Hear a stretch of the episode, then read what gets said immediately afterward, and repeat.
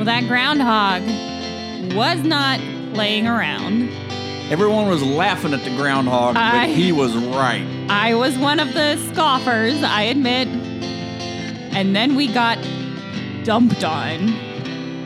I got a story about a groundhog in a second. Oh. It has to do, but let's go ahead. Does it have to do with Pappy Spears? no, Oh. go ahead. Welcome to this week's edition of An Hour of Your Life. My name is Kim. And my name is Steve, and I'm going to tell my groundhog story real quick. Okay. So we tonight's episode is about Ned Kelly, famous Australian, and we'll we'll go into that in just a second. Mm, I'm so excited. But I- I'm excited because from halfway around the world and the other hemisphere, we have Neil on with us You've live tonight. You've heard us mention him before. He's our favorite Australian, and he was kind enough to come on the show pretty last minute. I- wait a minute. I don't know if Neil's my favorite Australian. Have you ever met Lisa? oh, fair. Yeah, okay. Yeah, Neil's wife is pretty freaking amazing as well. So, but the first time I met Neil, there were groundhogs all over the place. And apparently in Australia, with all the creatures and critters they have down there, Neil had never seen a groundhog. Do you remember that, Neil? I do, I do. Yeah, it was right outside. I saw a outside. wombat actually. yeah. okay, so we got Neil on with us right now, and through Messenger we have Neil. So there might be with with that much difference, and I don't know how the internet works, if it's through satellite or whatever. There might be a little bit of a delay, but we've done some sound checks, and we think everything's going to be good right here. Yep. So, but before we get into the show, I do want to start a new thing. I want to give a shout out to some of our new followers that we have each week. Oh, Yeah, I thought that would be nice. So this week we have Elsa, Mimi, and J Blue.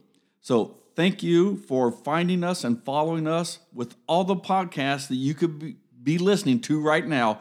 You chose us. did they talk to us? Did they? did No, they no, no. They, they they just followed us on the. Oh well, you guys should should write to us and tell us where you're from and what you like and Okay. Well, now you guys got two tasks.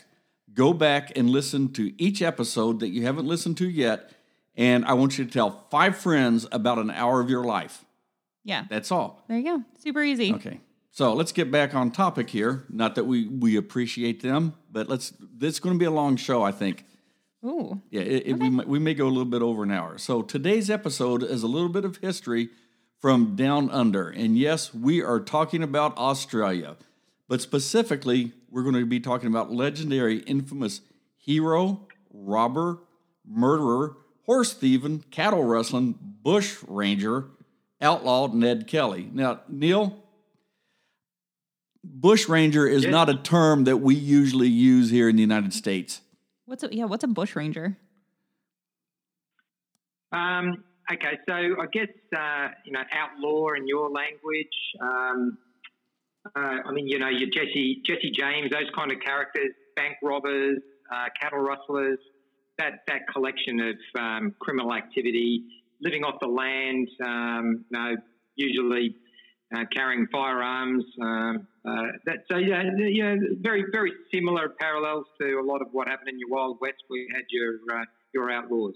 Oh, okay. So just kind of a like a, a mythical, almost like a mythical folk hero, good bad kind of guy.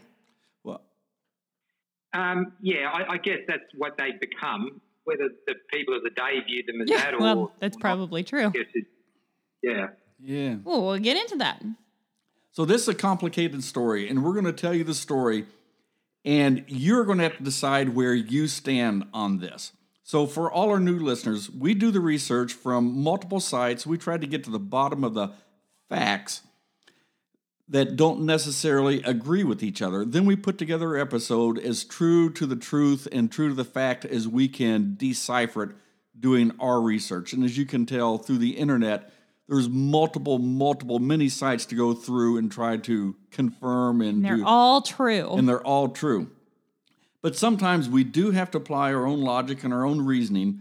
But when we do that, we'll let you know that it is our opinion and just based off either common sense or whatever that is. also, one of us is uh, more opinionated than the other.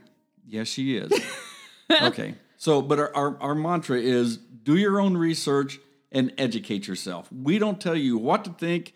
You have to decide that all on your own. And I think this show is going to typify that a lot.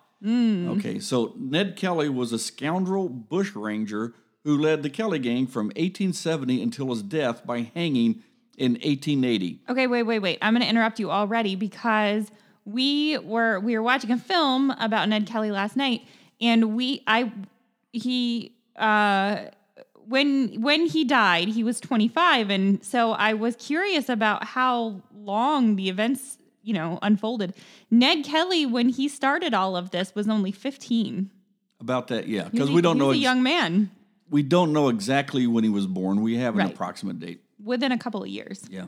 Now, Neil, you've actually been to.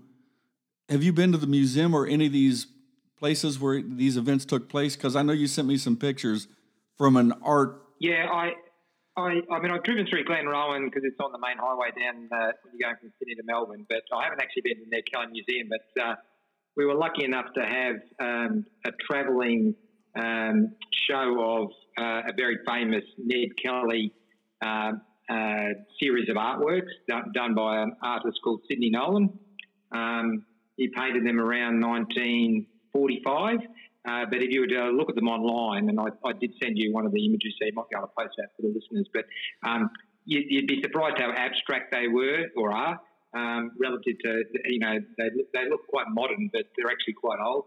But he actually painted, I think, about 26 uh, paintings, which takes you through the journey of, of the lead up to um, um, you know, the events in Stringybark, uh, right through to the hanging. Uh, Oh, So that actually was a travelling, travelling um, uh, art show that came to Cairns and was here for about six months, and we were fortunate enough to go and see it. And uh, they also had some interesting curiosities, which I also sent you copies of, such as uh, his death mask, so a, basically a plaster cast um, taken of his face just after he was hung.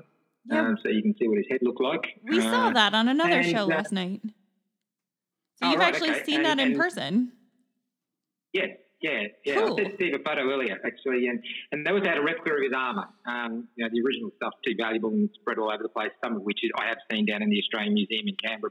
But, Yeah. um, yeah. Uh, and it would have been pretty pretty uh, hard to move around in it, very heavy and thick. Um, so, Really? yeah, interesting. Interesting. Yeah, and we'll get into that because it's enough to stop a slug.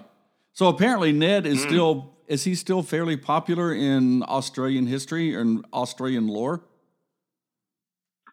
Oh yeah, I mean he, he, he's uh yeah, I mean he's a folklore uh, kind of character, um, and you know I think not not you know not uh, making judgment as you were saying up front, let people make that, but I mean I think he he's become um, um, very popular uh, in a mythology sense um, without people really probably reflecting on his deeds or knowing the facts otherwise. Yeah. Um, Yeah, and so yeah, and, and, and you know, it's something that someone that Australians identify with, right or wrong. I've always wondered about people like that. Like we've talked about the founding fathers and just different people throughout history who, you know, history makes them into legends, but they were just people at one point in time. And so I always wonder, you know, if if Ned Kelly, for example, were to come walking through the door right now, what would he think of his legacy and and you know, would he approve of the fact that he's become sort of this mythological folk hero or would he be, you know, uh, how what would he think of himself? Well, you know what? I think we better get into a little bit more because a lot of people may not know who Ned is. That's true. Okay. Yeah. So okay, We're So- getting way ahead of yeah, ourselves. we're getting way ahead of ourselves this on might this. be a two-parter. Yeah.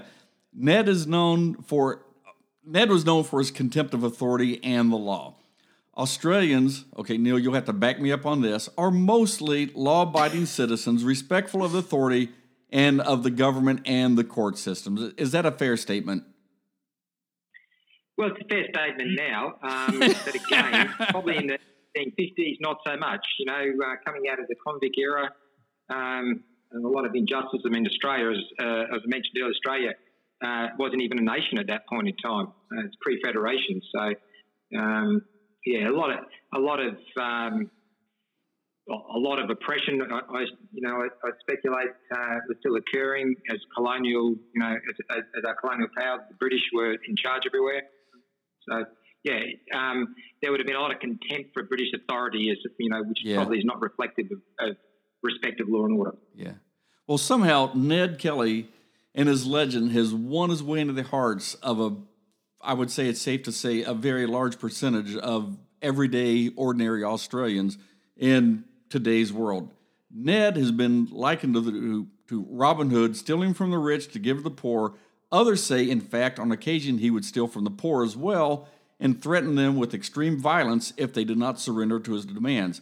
He certainly had a great hatred of the police, the troopers, or traps as they were called, and he had no hesitation, some say, in shooting them in cold blood.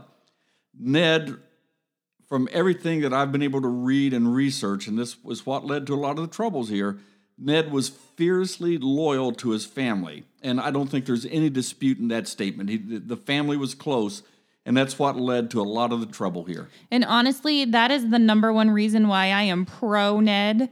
Um, I I really respect this idea that family is everything and family is first, and you do what you got to do to take care of yours.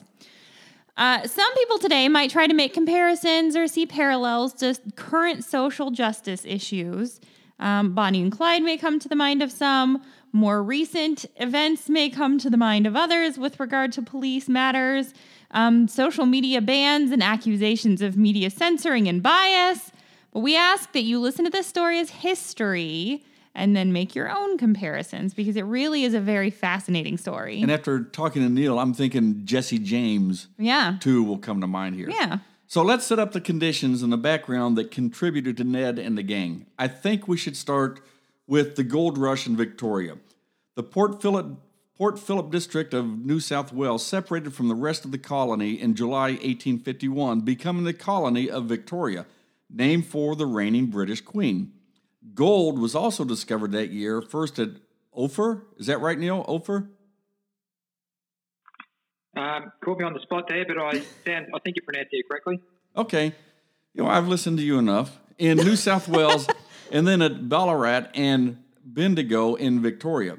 The gold rushes, now this is why this is important. The gold rushes raised the population of Victoria from about 80,000 people in 1851 to 540,000 people in 1861. That's a So, big jump in 10 big years. Big influx of people coming in and obviously in our american west not everyone was law-abiding citizens and it was probably a very rough and rowdy place to be Hmm. so and this was about the same time as the gold rush in california you know that old song twas a miner 49er and his darling clementine So- Clementines are delicious. Okay, oranges. Okay, so this huge flood of migrants was a problem for the colony as there were not enough police to maintain law and order. And the very small force that was in existence was not looked favor- favorably on by the public. And I think Neil kind of touched on that. They were widely believed to be corrupt. Ned claimed he was a victim of Irish Australian oppression.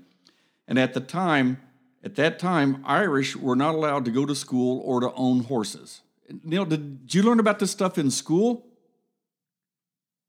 Um, yeah, I t- to be honest, I, d- I didn't uh, know that there was that level of discrimination until uh, until I was reading your, your script. So that's interesting itself. So yeah, I, I've You'll have to believe me. things. Well, and it's interesting too because I was kind of doing some reading last night, just trying to f- find out, you know, what, um, a- as far as currently, how, are any of these prejudices still kind of lingering in, you know, in different areas of Australia or wherever? Um, but uh, apparently, worldwide, there is still some anti-Irish sentiment. Um, there, uh, I forget who the the music artist was, but there was a music artist not too long ago who got in big trouble for really saying some anti-Irish stuff. So uh, apparently, it's still out there. Now, to quickly build their numbers, the Victorian police force recruited people from the United Kingdom, most of who were Protestant. Well, gonna be trouble there. Many brought with them their homeland's prejudice against Catholics, which led them to tir- target Irish migrant settlers. The Catholic Irish were often poor and resented the wealthy squatters who had seized most of the productive Victorian farmland. And these squatters used their money and influence over the police and government to maintain their large estates at the wait, wait, expense. wait. You know how we always do stuff? So they're like not squatters, but they're big squat. Oh yes, they're big squat. big squat, Yeah, big squat. Uh, they the rich folks is is actually what they are. Um, they maintained their estates at the expense of poor migrants, despite legislation meant to improve access to land. Another thought to Ned's popularity is that despite being wanted for killing policemen and armed robberies, it was okay because uh, Ned was one of the common people and oppressed, just like all of these people who are losing their land to, as Steve so eloquently put it, big squatters. And we'll get into that more in depth later. But it, was it that he enjoyed public sympathy, as a lot of people thought of Ned and the gang as larrikins, which is an Australian term, and Neil, correct me if we're getting this wrong, but it basically means youngsters who are mischievous and rowdy but had had good hearts. Is that Yeah, about that's right? good. Yeah. Okay. Were you a larrikin? Uh, I. My parents might have thought so. Will your mom and dad listen to this? So Pro- Ned, probably not. Pro- oh, They're pro- very good with technology. So Ned was probably a good combination of both. Um, both kind of a, a legit criminal and also just a kind of a guy, you know, just a, a fun loving young man. I don't know where you draw the line between killing cops in cold blood and being a rowdy youngster full of mischievous but with a good heart. Um, but I'm sure, you know, there's a line somewhere in there. Um, but look, if you feel oppressed, you're going to side with the side that's against your oppressors. And so I guess some of them just thought of them as killing cops as just boys being boys. yeah. Ha ha ha. okay. And this is where we get into the the problem. There's you're either I I think you're either going to be pro Ned or anti Ned. It just depends on where you stand on all this. Mm-hmm. So Ned was born to Irish parents and then British colony of Victoria as the third of eight children to Irish parents. His father was a transported convict convicted of stealing three pigs. Okay, so it's time for a little bit of a history lesson here. Between 1788 and 1868, about 162,000 convicts were transported from Britain and Ireland to various penal colonies in Australia. The majority of convicts were transported for petty crimes. More serious crimes, such as rape and murder, became transportable offenses in the 1830s. But since they were also punishable by death, very few con- uh, convicts were transported for such crimes. So, So- uh, uh, what, Kim? I yeah, I was just curious about your numbers because we said that um, in the decade during the gold rush between 1851 to 1861, the population of Victoria grew from 80,000 to 540,000, and now we're talking kind of overlapping a little bit um, that between 1788 and 1868. Um, 162,000 convicts. So I wonder how much of that uh, quote unquote growth during the gold rush was actual convicts coming in as well. Okay, so I confirmed these numbers through a couple different sources, but I couldn't confirm like if there was a census, if these people were counted in there, or they were just brought. You know, if they were in the penal colony, so they weren't counted. Oh, okay. I, I don't know. Neil, do you have any thought on that? Look, I think that, yeah, I mean, I think the the um, the convict transportation was definitely on the decline, but there would also have been a lot of convicts who had been um, you know, granted freedom, and then they would have been having families, so there would have been some population growth just happening anyway. But I think some of the numbers that you referred to um, in relation to the gold rush and the concentration in Victoria would have possibly been a bit of an internal um, shuffle because you know there were there were large penal settlements in Brisbane, Sydney. Um, so there, there would have probably been a bit of an internal concentration from the other. They weren't. It wasn't Australia then. It, they were individual states, but uh, they, they may have been sort of you know moving from Sydney and Brisbane and Queensland, sorry, more generally in New South Wales to Victoria, which saw that you know increase in the Victorian population, but not necessarily an increase to the continent.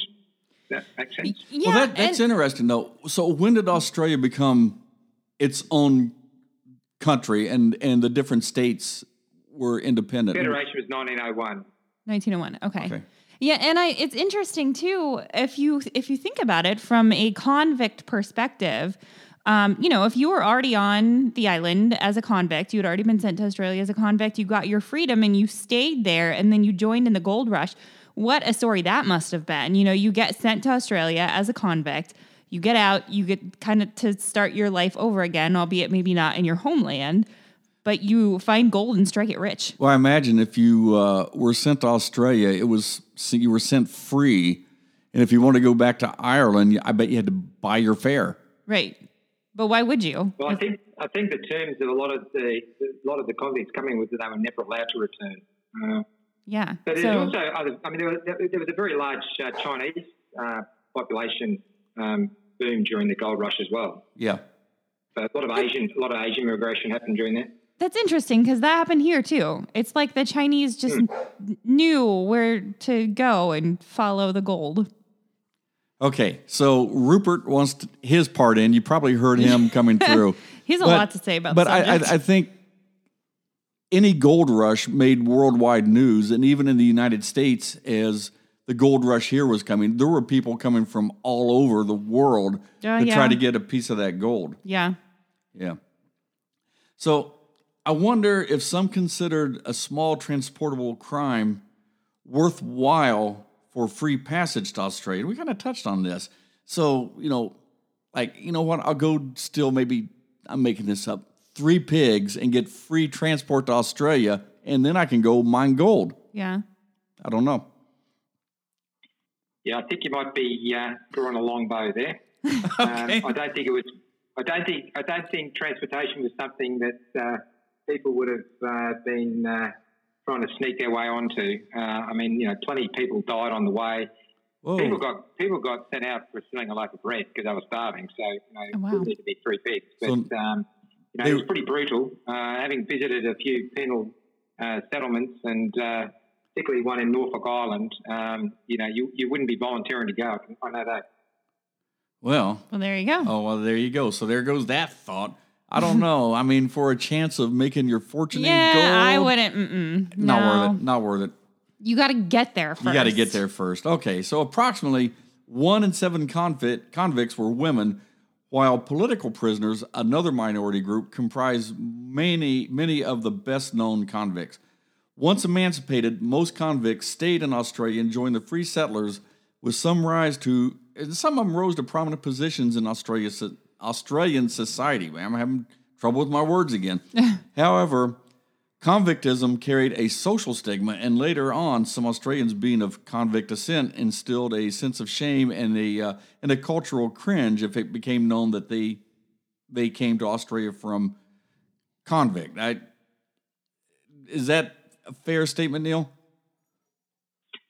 Yeah, so I think probably today um, people would be uh, quite proud of their of that. It, so yeah, there would have been a period where there was a cringe, but uh, but probably that's that's that's you know been served out now, and people would like the novelty of knowing that their ancestors were convicts. Yeah, because I, I, you know, sure, I- Indigenous people, they're, they're you know they're the, lo- the longest the longest uh, residents of Australia. So. Yeah. Yeah, well, I, I read too that it's it is more accepting, just as you said in the 20th century, and a lot of Australians actually, like you just said, consider a, a cause for celebra- celebration to find out that you know where where their lineage came from. Almost 20% of modern Australians, in addition to 2 million Britons, are descended from transported convicts. Now, I've heard some Australians, when they meet each other, they ask, uh, guard or convict. And they're, I don't know, I, I, I'm, I'm assuming that's all in fun. Is it? Or, Yeah, look, there's, there's definitely no stigma about. Uh, I, I don't believe anyway from, from stigma in modern day. The, the, the fact that you might have descended from convicts. I mean, it's so many generations removed anyway. It's, it's hardly relevant. But uh, okay. I would say that's something to be proud of. I brag about the fact that I'm a fourth generation Daytonian. If I was, if my family founded the, you know, the nation of Australia, that's something to be proud of, what, even if they were convicts. So, yeah, Okay. History lessons over. Back to the story, Kim. So, uh, kind of around the time that we left off, Red Kelly married Ellen, a migrant, at the completion of his sentence for pig stealing. And Ned was born in Beveridge, So he was in the Big Pig. I guess. Uh, he was born in a small town north of Melbourne, probably in 1854. Ned grew up experiencing firsthand the prejudice of the Victorian police. Now, as a young boy, though, of about nine, Ned saved another boy from drowning, and the boy's family was so grateful that Ned was presented with a green and gold sash that he was very proud of. His dad, Red, worked hard and had cut out a decent life for himself and his family. And the Kelly family moved to Avenel, where they were implicated in stock and horse theft. Horse theft. Uh, which was often targeted against squatters. Um, Red Kelly died after sa- serving a six month prison sentence for unlawful possession of a bullock or a, a cow hide. And Ned became the man of the family with a lot of responsibility at a very early age. His first brush with the law occurred Yeah, in he would have been about 13, Th- yeah. 13 years old. Yep, that's- that's eight- a lot. Eight brothers and sisters. I can't imagine. So our oldest granddaughter is 12 and that's like she is now taking care of everybody. I can't imagine it. Um, so Ned's first brush with the law occurred in 1869 when he was just 14, and then again a year later in 1870 when he was charged with assisting a bushranger. And he got off because no one could positively identify him. And then in 1871, he was sent to jail for three years for stealing horses. And this was an arrest by Constable Fitzpatrick, and we're going to hear about him more. Uh, that was a it was a questionable arrest, and Ned was beat up in the street before he was arrested and sent to jail. Oh, and apparently Fitzpatrick had a thing for Ned's younger sister. Who would have been younger than Ned? And Ned is about 15 now. So yeah, he's a little creeper. okay, again, family sticking family Well, here. So yeah, you, you, can don't mess understand. with somebody's Okay. little little sister. Uh, now, on his release, along with friends from other poor families in the area, Ned formed the Kelly Gang. While membership of the gang fluctuated, Ned, his brother Dan, and their friends Joe Byrne and Steve Hart were reputedly the main members. All four had criminal records, and in 1878, a warrant was issued for the arrest of 17 year old Dan Kelly for horse theft and breaking and entering. Now, most of the text called it housebreaking, not breaking and entering. Uh, we Americanized the term because that's what Americans do. Uh, on April 15th, Constable Fitzpatrick from the Greta Police attempted to arrest Dan at the Kelly home. There was a fight that broke out, and Fitzpatrick wound up getting shot in the wrist. Now, there are two sides to this story, which uh, the Kelly family story and the Fitzpatrick f- story. First, the Kelly family version. Fitzpatrick made some pretty aggressive advances towards Ned's sister Kate, which outraged the Kellys, and there was a fight, and a gun went off, shooting Fitzpatrick in the wrist. Now, Ned was nowhere near the family house at the time and therefore was innocent. But Fitzpatrick, the cop, said that Ned attacked and shot him. So, regardless, Fitzpatrick made it back to town and said Ned shot him. Okay, and this, So we've got as we were talking with Neil said, before before the Neil or before the show started with Neil getting the sound checks and stuff like that. This is exactly what Neil said. Who do you believe? It's it's going to be his word against their word. yeah, they're oppressed, and he wanted Ned's little kid sister. I eh, I mean, it's really Yeah. So, was there a reputation of cops being corrupt back that far back? Well, I'm certainly I'm certainly sort of no no expert on it, but um, you know what I touched on earlier. I mean, the police were somewhat of a mercenary force at that at that time. It certainly and and, and were, would have been funded by the wealthy. So to say they probably weren't necessarily representing the entire population would probably be a fair statement. So I, I suspect that they would have been operating and you know to the guidance and direction of, uh, of you know authorities, but whether those authorities had um, you know poor Irish Catholics' uh, interests at heart is doubtable.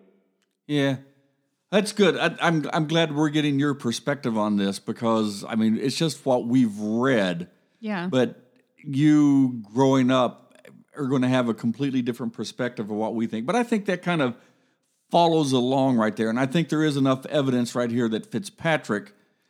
Fitzpatrick seemed May like have a been- grade A jerk. Yeah, I don't know, but and we'll get to Fitzpatrick more later on in the story. So, the Kelly brothers, joined by Byrne and Hart, fled into the dense scrub of the Wombat Ranges in central Victoria before the cops came for them.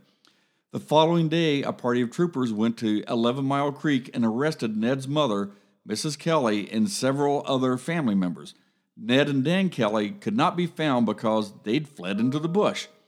Those arrested were sentenced to six years imprisonment, while Mrs. Kelly was sent to jail for three years. This incident seemed to unleash just a fury in Ned, and Ned decided to go ahead and take his revenge. On 26th of October 1878, Victorian Police Sergeant Kennedy and Constables McIntyre, Lonigan, and Scanlon camped at uh, Stringybark Creek while searching for Ned and his gang. Okay, now here's where things really start to go bad. Up to this point, Ned could probably, you know, as a horse thief. He was a larrikin or something like that. But now, the the the the tide kind of turns. Now we're getting Ned. into big boy crimes. Yeah. The gang came upon the police camp and intent on disrupting their plans to track and arrest them, held up Scanlon and McIntyre, who were waiting for Lonigan and Kennedy return from hunting. Scanlon went to shoot Ned, who returned fire, killing the officer. The gang then planned to use McIntyre as a hostage when the other policemen reached the camp. However, a firefight broke out on the return during which Lonigan and Kennedy were killed. McIntyre managed to escape, reaching Mansfield and alerting the local forces. Uh, after the deaths at uh, Stringybark Creek, Victorian police ordered the Kelly gang to turn themselves in.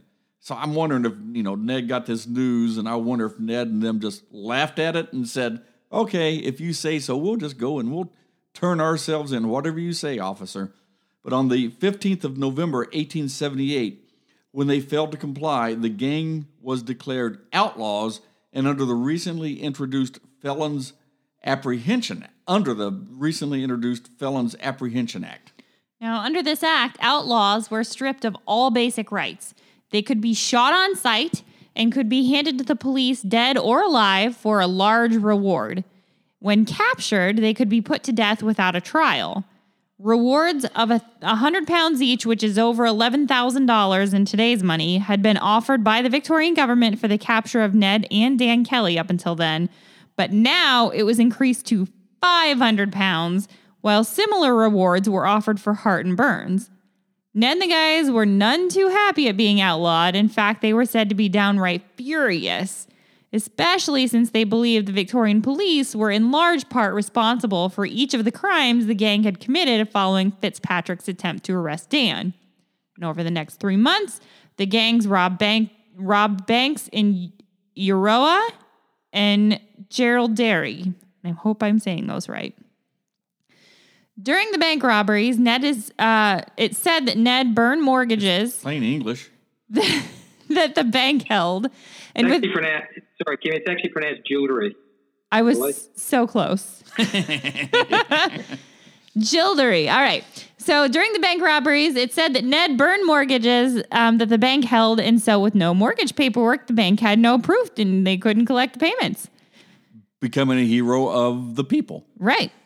Uh, he tried unsuccessfully to arrange for local newspapers to publish his letters justifying the gang's actions and presenting their point of view, including the famous, oh, I'm going to butcher it again. J- say it again for me, Neil. I think I actually might have said it wrong. Jerilderie. Gerildery. See, even the Australian can't say it right. Gerildery letter, which you can Google and view. We were going to read it, but it's really long. Yeah. Neil, do you know where those letters exist now? Are they in the Australian Museum or where? Do you know where it is? No, I- I'm sorry, Steve. I, I don't know. There is a large Ned Kelly collection at the National Museum in in, uh, in Canberra, so that's a fair bet that that's where where it's at. They've got a, they've got some of his armour and quite a quite a uh, Ned Kelly display there. So We're going to have to go. Or, or in the National Archives, possibly if, if, for that kind of document. When we finally make it over to Australia, we're going to have to check I'm it out. Go, I'm going to go look that up. Um, the I can't, I can't do it. The Gerildery letter was basically Ned's manifesto, and he intended to tell his side of the story to gain public support. But newspapers refused to print the letter because they viewed Ned as a bush, bush ranger and an outlaw, and they didn't want him to get any publicity or sympathy, which kind of sounds like the equivalent of a social media ban back in the day. So, frustrated by their inability to be heard, the gang retreated to the bush for nearly two years. They laid low and they relied on the support of sympathizers for food, lodging, and warnings about the police. And again, here some reports say that while they were in the bush, the gang stole horses and food from farmers in the district rather than the story that they were supported by these farmers. So it's really we don't know. There's no there's not a lot of fact Okay, it's just so theory and speculation. so my guess is there's probably a little bit of truth in both of these accounts. Neil, I mean, do you do you agree with that? That a little bit of Yeah, truth I each mean, way. the, you know, the, the events the events that led them to becoming, you know, outlawed, as you, as you refer to it. I mean, there's there's a lot of uncertainty about, you know, how, how that how that unfolded. But I mean, one of the things I uh, I looked looked at or, or uh, read up on was uh, suggestions that police had no intention. This is pre them becoming outlawed and you know dead or alive. Um, but there was a suggestion the police were already going out with the intention to kill them and bring them back dead. So, um, and that the Kelly gang were aware of that, and that's why they responded the way they did. Um, so, you know, again, without knowing the actual facts there, it's hard to know whether their actions were justified or not. But to some degree, it's a bit moot because they became outlawed, and and the rest uh, sort of, you know, the events followed after that. Yeah. I mean, because of the conditions and circumstances, some of the people I bet supported and helped the gang based off their own personal experiences with the police. If this was as common as was going on, hmm. maybe some helped out of fear Yeah. or intimidation, and maybe some didn't support Ned and Ned robbed them. I don't. I don't know. I mean, there's just not enough. Yeah, could be a little bit of all of all of the above. And this is where we just have to speculate and, as we said at the beginning, make our best assumption of what may have happened, probably happened 50 50, 75, 25, don't know. You got to make up your own mind here. After the bold raid, the government upped the reward for the capture of Ned and Dan Kelly, Joe Burns, and Steve Hart to 3,000 pounds, dead or alive. That is a ton of money. You think a hundred pounds is equivalent to eleven thousand dollars? We're now up to three thousand pounds. The banks in the colony kicked in as well, and the reward grew to 8,000 pounds. That's over $850,000 in today's money. 2,000 pounds per man, the highest reward ever offered for the capture of bushrangers in Australia. It was at that time the Kelly gang disappeared for almost a year. There were rumors that they uh, that they fled the district completely and moved to other parts of Australia. And it wasn't until the fiance of Joe Burns' sister, Aaron Sher- Sherritt, decided to switch sides and help the police track down the gang so that he could claim that 8,000 pound reward. Mm, we don't like him. Yeah, so I think this is a good time to remind the people of the old adage snitches get stitches. Absolutely. Yeah. And uh, Aaron, your, your time's coming, buddy. In 1880, fed up with the life on the run and the intent on striking a blow against the authorities, the Kelly gang organized an attack on a Victorian police at the town of Glenrowan. Their plan involved murdering Aaron Sherritt, the snitch, who was an old associate whom they believed who have become a snitch, and it, it turns out that they were right. Sherritt's death would provoke a response from the authorities, and this is the plan, and the gang would then derail the train that would be bringing all the cops out there, and they would ambush the train, derail it, and just hopefully kill as many of the cops as they could as they were coming to Glenrowan. The gang then planned to ride to Benalla and rob the bank using funds from the robbery to finance a local rebellion by Kelly sympathizers. On the night of June 26th, the gang rode to Glenrowan. Ned and Steve Hart rounded up laborers and forced them to destroy all the rail line. Meanwhile, Joe Byrne and Dan Kelly shot Aaron Sherritt. So, yep, the snitch got his stitches right there. Yeah. Sherritt's protective detail of four police officers, and they knew. They oh knew well, because they had I a mean, protective detail. yeah. They were so scared of the gang, they supposedly remained hidden in the house for hours after the shooting. But after a long delay, the officers finally escaped and alerted their colleagues. Now begins the siege of Glenrowan. In the early hours of June 27th, the gang forced townspeople from their homes at gunpoint and took them to the Glenrowan Inn where they waited for the train carrying police reinforcements from Melbourne. During the night, Ned released the Curnow family as Mrs. Curnow was ill. Thomas, her husband, immediately flagged down the approaching police train with a red scarf, warning them of the planned derailment and thwarting the gang's plans. At around 3 a.m. on June 28th, officers from the train surrounded the Glenrowan Inn. Hearing them outside, the gang realized their original plan had failed. And prior to all of this, I bet they said there's a lot more cops here than we were counting on. probably something similar, yeah. Now, prior to all of this, Ned and the guys made suits of armor to protect themselves, and we've mentioned this a little bit already in the show. They put on their homemade armor and they prepared to fight. And as the gang stepped out of the inn, the masked police opened fire. And on our Facebook page, with Neil's permission, you're going to see a picture of Neil standing next to replica armor. Correct, Neil? Yeah, that's right. Yeah, um, and supposedly uh, authentic in its size and thickness and everything. So give you give you a little bit of idea uh, of, of you know the, the, the weight that the person would have been carrying. It was heavy. Yeah, I'm sure it wasn't it wasn't lightweight. yeah. Um, stray bullets injured many of the captives inside the building. And towards the evening, there was a brief lull in the fighting, and eventually the gang released the women and children hostages. But the siege continued, and Joe Byrne was shot and killed. Having sustained minor injuries, Ned retreated to Bushland back behind the hotel, intending to circle behind the police and wait for an opportune moment to attack.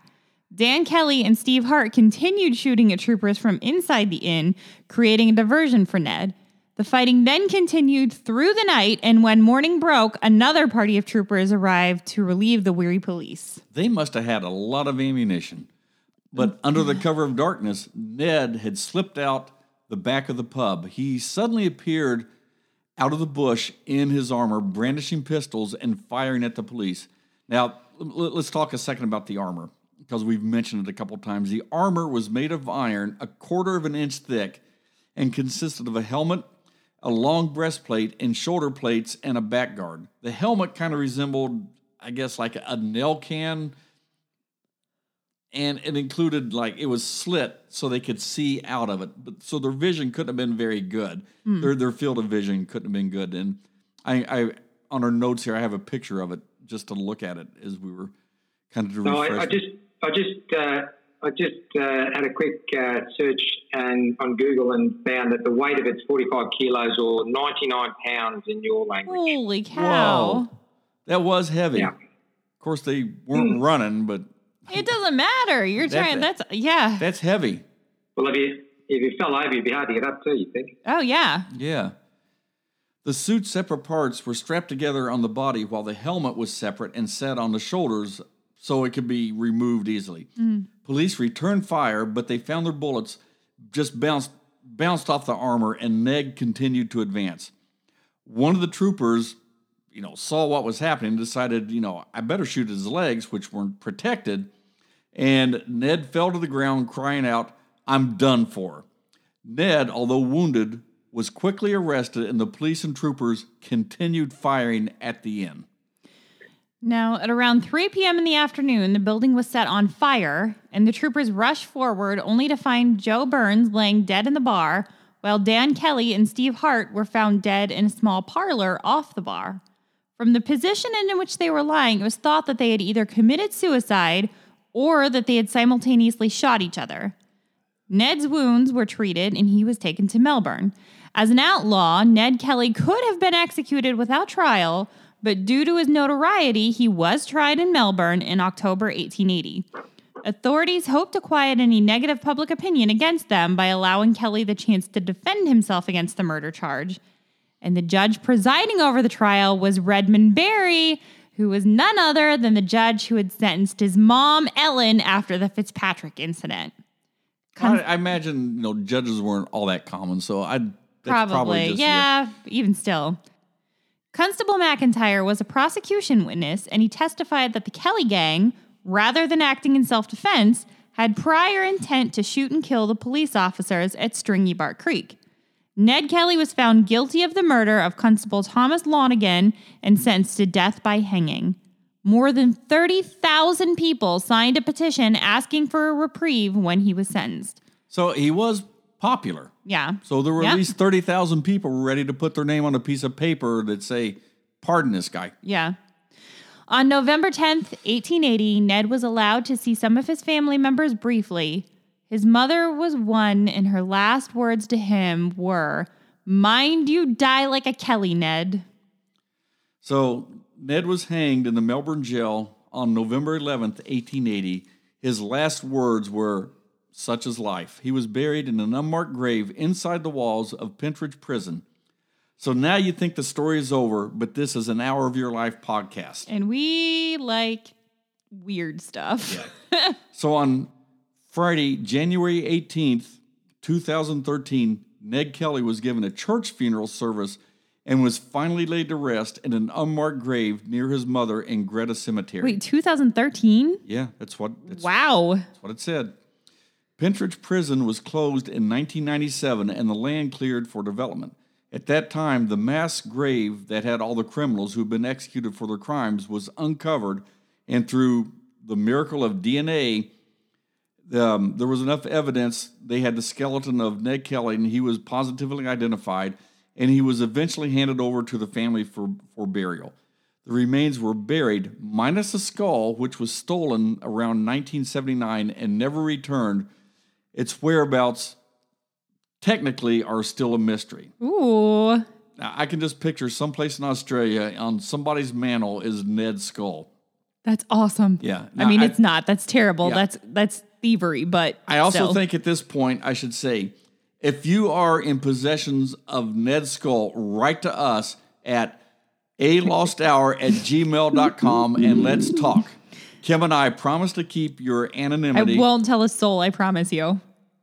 We, Good yeah, luck with we, that. we, we, you have it, don't you? we, we promise anonymity for your story.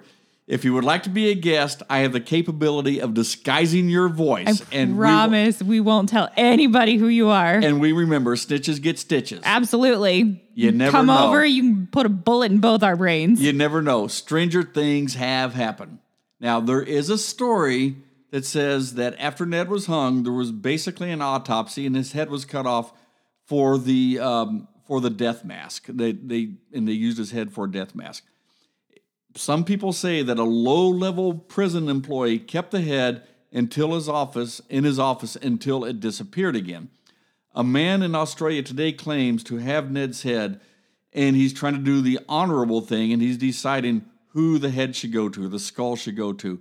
He believes if it is genuine, it should go to Ned's descendants. Now, take that for what it's worth. I, There is Just- a guy, for I it's worth. forget where he was, probably Florida, I, I mean, think there, I saw. There, there was are a, people that claim they've have Bigfoot too. There's a guy who I forget what his name is or where he was at, but he's like his great great grandnephew or something, virtually identical to photos of Ned Kelly. So, Neil, you are in Australia. You're closer to us. Do you have any idea where Ned's skull is? I'm pretty sure it's not in my mantle, so I don't even have a mantle. Oh man. Now, Ned's grave will remain unmarked because his descendants believe that, given his standing as something of a legend in Australian folklore, a headstone would become a monument and little more than a tourist attraction. So, was he a villain or was he a hero? And why has he achieved the status of a true Aussie folk legend?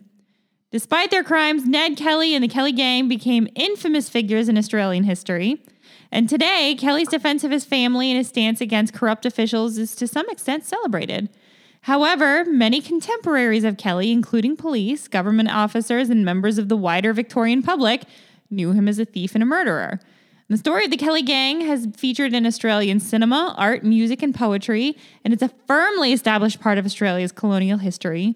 Um, it was and now uh, Neil instructed uh, or uh, clarified for us that Australia's first feature-length film in 1906 was the story of the Kelly Gang. But Neil, you said that was the like the first worldwide feature-length film, wasn't it? Well, that's yeah, that's what they say. Um, it was considered the, the first, the world's first feature-length film. It went over, went for an over an hour. There you go. And Ned himself appears as a major mythic figure in the paintings of Australian artist Sidney Nolan, which who we referenced earlier. Neil just saw those paint. Is that the same guy, Neil? Yeah, Sidney Nolan. Yeah, that's the collection I was referring to. And I, th- I, th- I sent you one of them, uh, the most famous one of uh, Ned on the on the horse. They're they're interesting artwork. If, you, if you're into art, um, they're quite abstract. Some of them. And and then also literature about the gang continues to be published more than a century after Ned's trial. Actor Heath Ledger, may he rest in peace, starred in a major international film in 2003, and Mick Jagger of the Rolling Stones was controversially cast as Ned in the 1970 movie. I can just. I'm gonna have to watch that movie. We didn't watch it last night. We saw it, but We did I- watch the Heath Ledger movie, which is phenomenal. It was, It was really good, good. and it pretty much followed to the script. Yeah. that we it definitely is a it's a it's definitely a pro Ned movie though. Yeah, like I mean, when the- you go into it, just know that it, they definitely take a stance. yeah, and but but the the timeline seems very accurate and true Yeah. here to Yeah, to what it- it- our yeah. research. Yeah, Um, the towns at the heart of the Kelly story, including Glenrowan, continue to attract t- tourists fascinated by the Kelly gang. Now, there's a picture of Ned and the gang where Ned stands in the middle of his gang and his brother Dan on his left and Steve Hart on the right. It's a three by five inch by two inch picture, which was taken in Victoria Enclave of Aurora and has been pasted on a Tasmanian photographer's card and then glued again to 1920s Kodak paper. The men's signatures are underneath the portraits. Although it's widely believed that Kelly couldn't write, read or write, it's likely that his brother signed this for him. Which, you know, I can imagine if if at what we said about 11, 12, 13 Yeah, years he old. became the man of the house. Yeah, he, he didn't was- have time to. and when we talk about man of the house, he was doing like the wood, the late, you know, a lot of that labor. Yeah. So he probably didn't have time to go and finish up school. I don't blame him. But maybe that allowed his brothers. Yeah, Dan got and again, this yeah. is an assumption right here that allowed his brothers to go ahead and, uh, and and go to school and learn how to read and write. It is believed that the photo was intended to be printed in a newspaper to garner public sympathy, but Australian authorities suppressed the image as well as a letter in which Kelly declared he was a widow's son outlawed and my orders must be obeyed. And that's the letters we were talking about mm-hmm. earlier.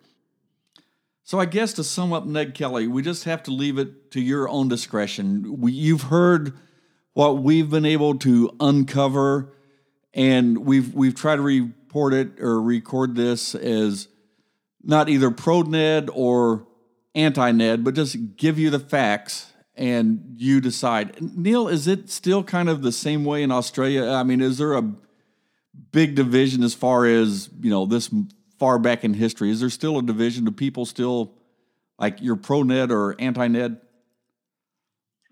Oh, look, I think um, you know if, if if you were looking for a debate, you'd get both extremes. But I think most people just take it for what it is, which is it's part of the history now, um, and it's a big part of big part of history. It was obviously important to the people at the time. But as to you know, as to whether um, he's a hero or a villain, um, you know, I, I think when people frame it in terms of you know they were cop killers, no one's going to put their hand up and say he was a hero. But again, um, you know, history would suggest that there's plenty of Australians who, who do view him as a bit of a, a bit of a, you know, that larrikin hero, um, and choose possibly not to look too deep in the in the actual crimes that he committed. It is So what- interesting. That's how I think a lot of folk heroes are. There's no, you know, we forget a lot of times, like I said earlier, that there are, these are just people um, who were forced into, Uh, forced to make choices and into actions, you know, based on their life circumstances a lot of times. And they probably, you know, I'm sure Ned wasn't out to be a, a legendary hero or anything. He just, they locked up his mom and they assaulted his sister and they he just wanted to look out for his family and one thing led to another as such you know it happens Yeah, in these all- situations it all seemed pretty petty up until he killed the cops. But then you got to put things in context. Back in those days, stealing a horse was Yeah, that's a person's livelihood. person's livelihood. So stealing a horse was a serious offense back in the day too. So, I mean, in America, you you could be hung for stealing a horse. yeah Yeah.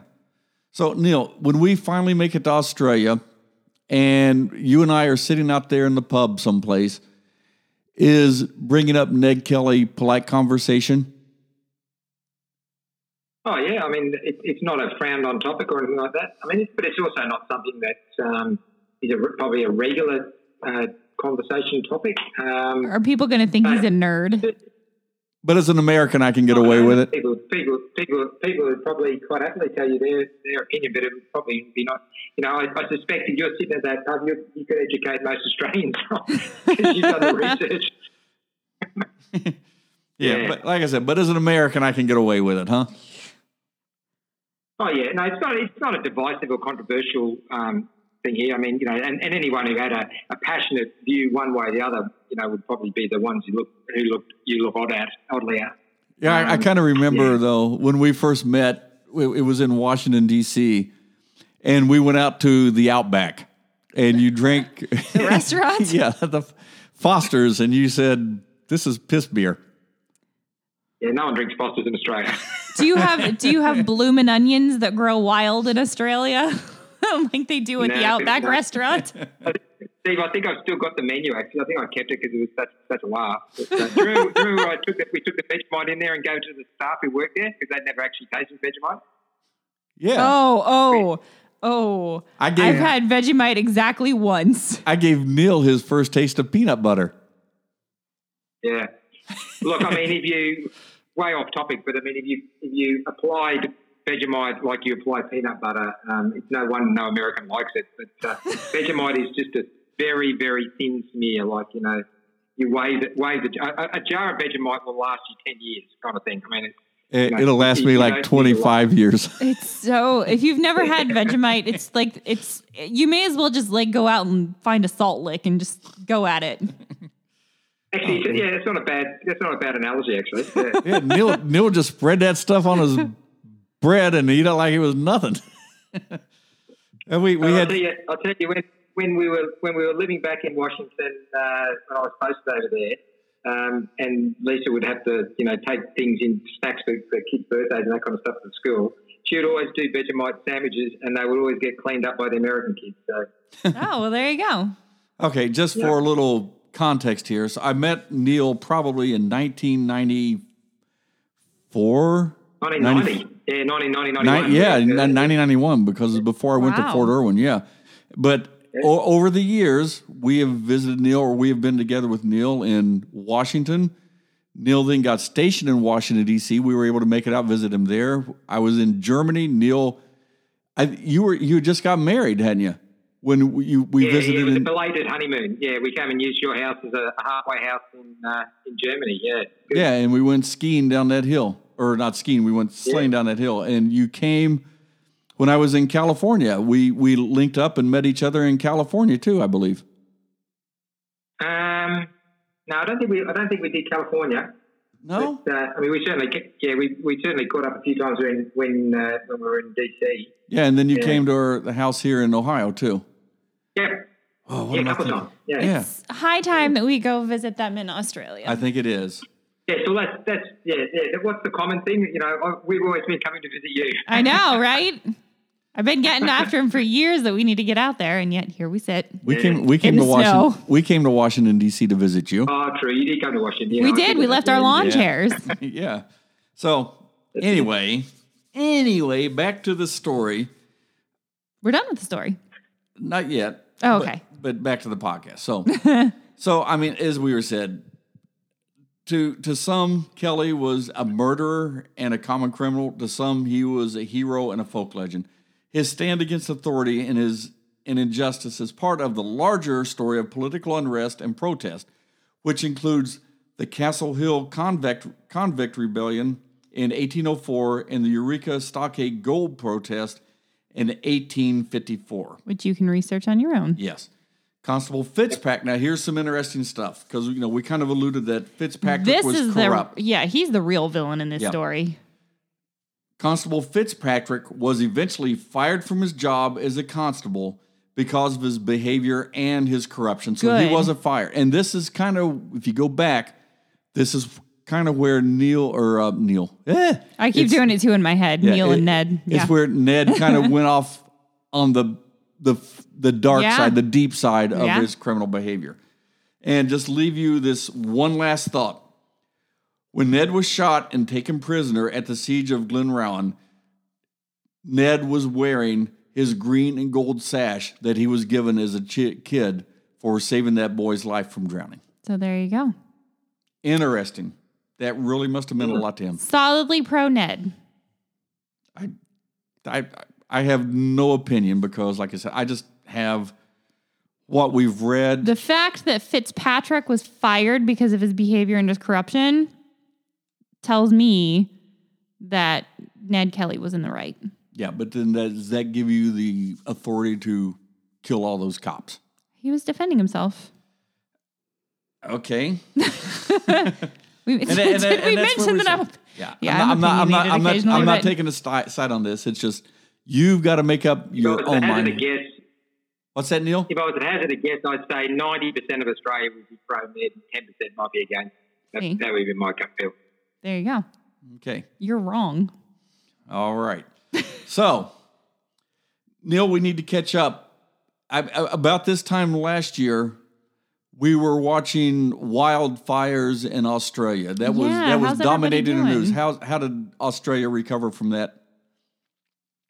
Well, I mean, it's interesting you say because um, the fires, yeah, they, I mean, they, they dominated. They started around very early, around September.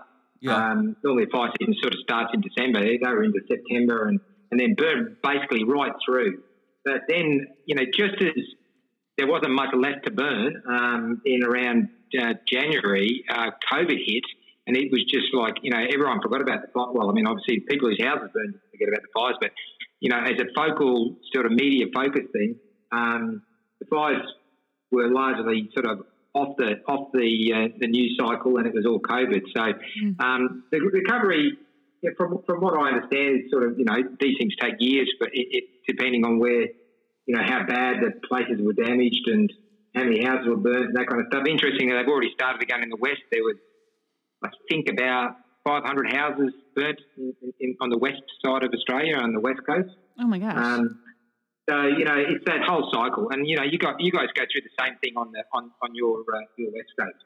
Yeah. Now, just for context, Interestingly, I mean the, the two the two sides of the country have, have always helped each other. You know, we have a lot of people who go over and fight your wildfires, and then vice versa, and all your water bombers and that kind of stuff come our way. But the, the dilemma they've got now is that the seasons are overlapping, so Mm. that's actually forced Australia to buy a lot of infrastructure. And actually, a very sad footnote. I don't know if it, made the news, but a couple of a couple of weeks ago, they um, they placed a memorial. They opened a memorial because very sadly there was a C-130 water bomber that was out from America um, fighting the fires. Um, so this time last year, and it, it actually crashed and killed, I think, the five crew oh wow. um, just out of Canberra. Yeah, so they've actually, you know, um, created a, a sort of a memorial for them at the site, crash site, which is, Mm. you know, that at least at least at least we could do. So yeah.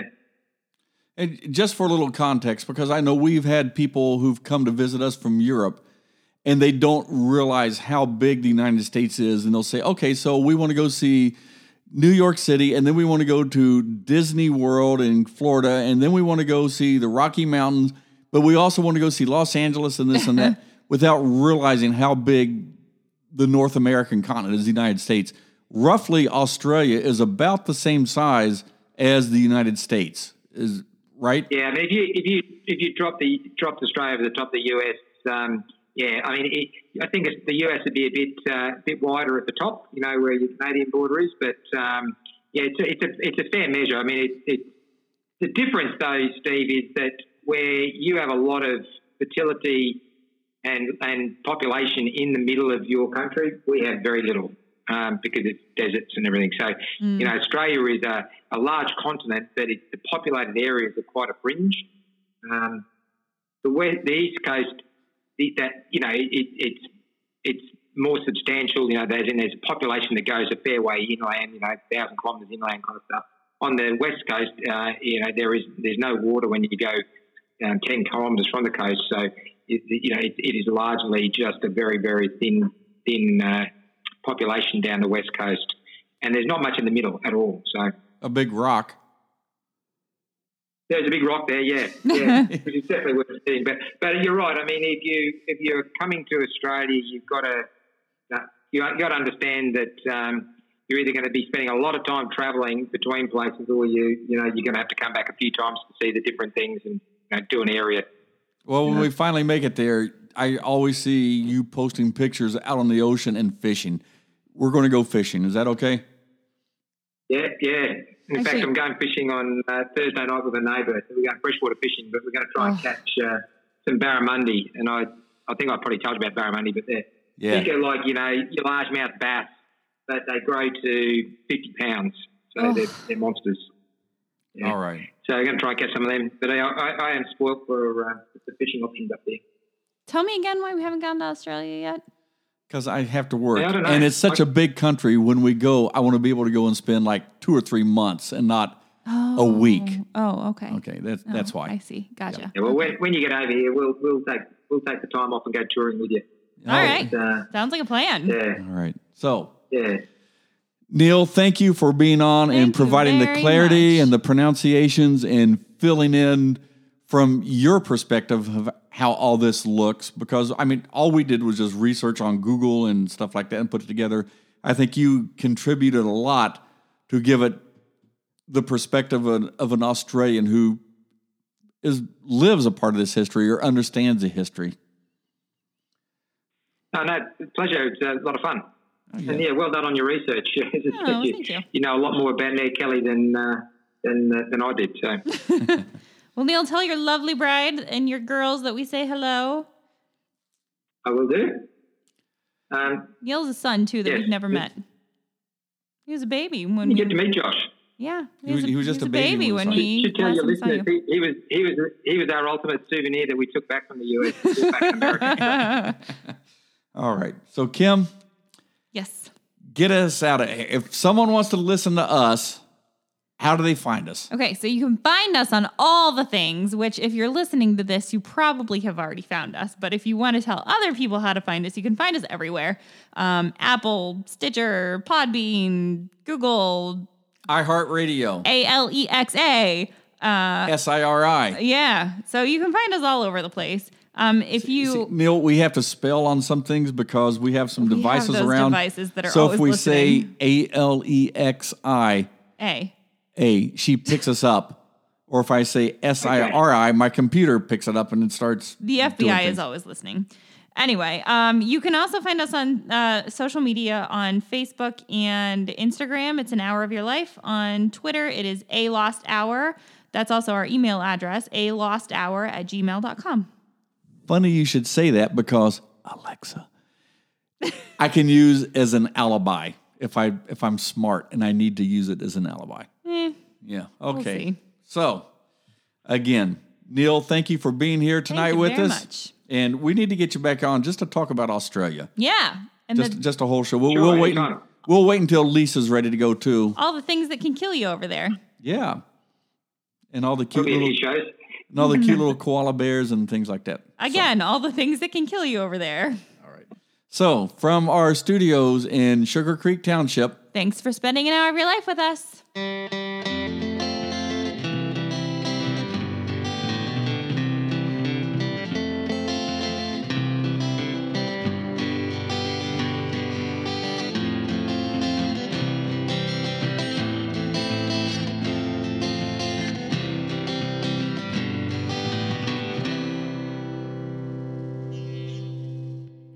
Lots of sources this week. AustralianInformationStories.com, uh, the Illustrated Australian News, nma.gov.au, the Public Record Office in Victoria, newspaper reports of the Glenrowan siege, um, Alex C. Castles, Ned Kelly's last day setting the record straight on the death of an outlaw, Justin Corfield, the Ned Kelly Encyclopedia, uh, Ned Kelly, introduced and edited by Alex McDermott. The G- Jerilderie Letter, Text Publishing, Melbourne, 2001. IrishCentral.com. Visit wangaratta.com.au. And of course, Wikipedia. I didn't use Wikipedia that much this time, just to uh, research a couple things. All right.